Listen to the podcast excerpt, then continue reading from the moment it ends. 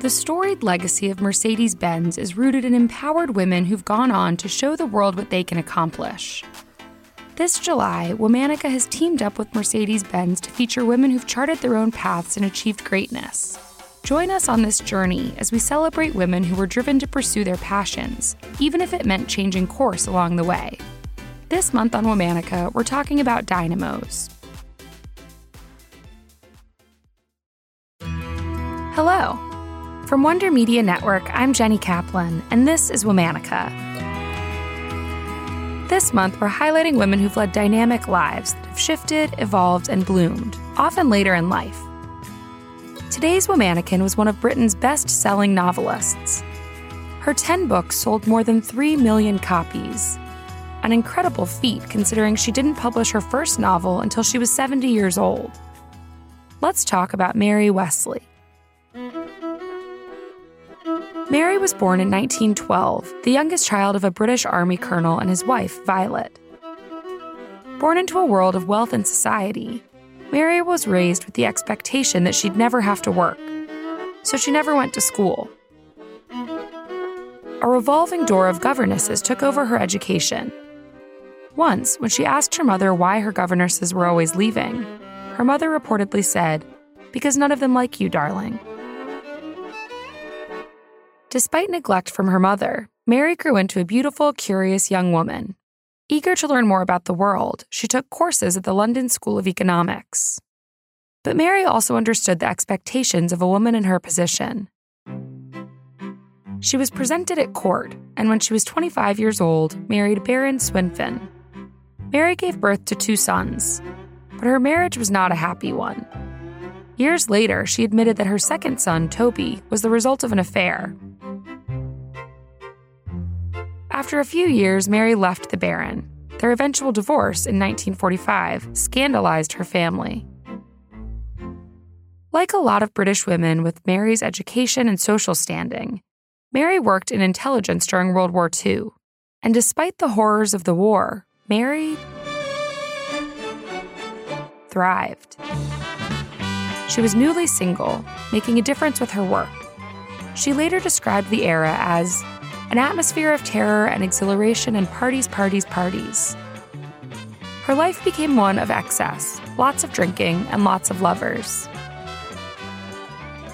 In 1944, Mary met Eric Siepmann, a playwright and journalist. He was half Irish, half German, and Mary's family strongly disapproved. But Mary and Eric were head over heels in love, and they stayed that happy for nearly three decades.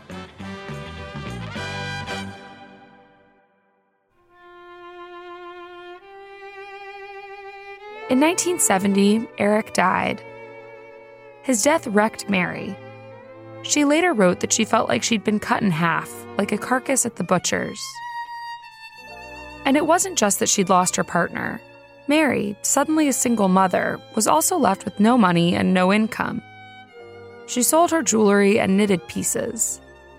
And she started writing again.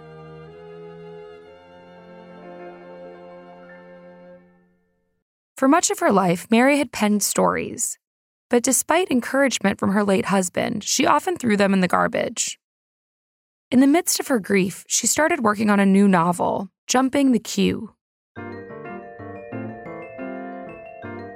The plot was personal.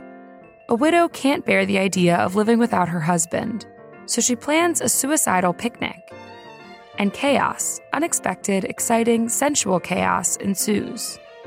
The book was sad and funny and a bit eccentric, and unlike most books on the market. Mary showed it to a friend who encouraged her to submit it to publishers. After a few no's, Jumping the Queue found a home with Macmillan Publishing, and in 1982 it hit the shelves.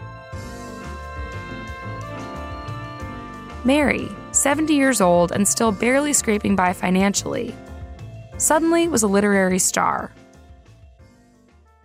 for a big part of the 1980s and 1990s, a new year meant a new Mary Wesley book. Her novels featured sex and sexy language, topics that seemed off limits for a woman like Mary. And though none of them were memoirs, many of her novels allowed Mary to explore parts of her life on paper. Several were set during World War II, when Mary had had something of an awakening. Some feature difficult relationships between mothers and daughters. Some main characters struggled with hatred and anger and violence. Some even kill. Mary kept writing until her death in 2002 at the age of 90. She was buried next to her husband, Eric, in a shiny red coffin that she'd ordered from a local craftsman. For years, she'd used it as a coffee table. All month, we're highlighting dynamos. For more information, check us out on Facebook and Instagram at Womanica Podcast. Special thanks to Liz Kaplan, my favorite sister and co creator. Talk to you tomorrow.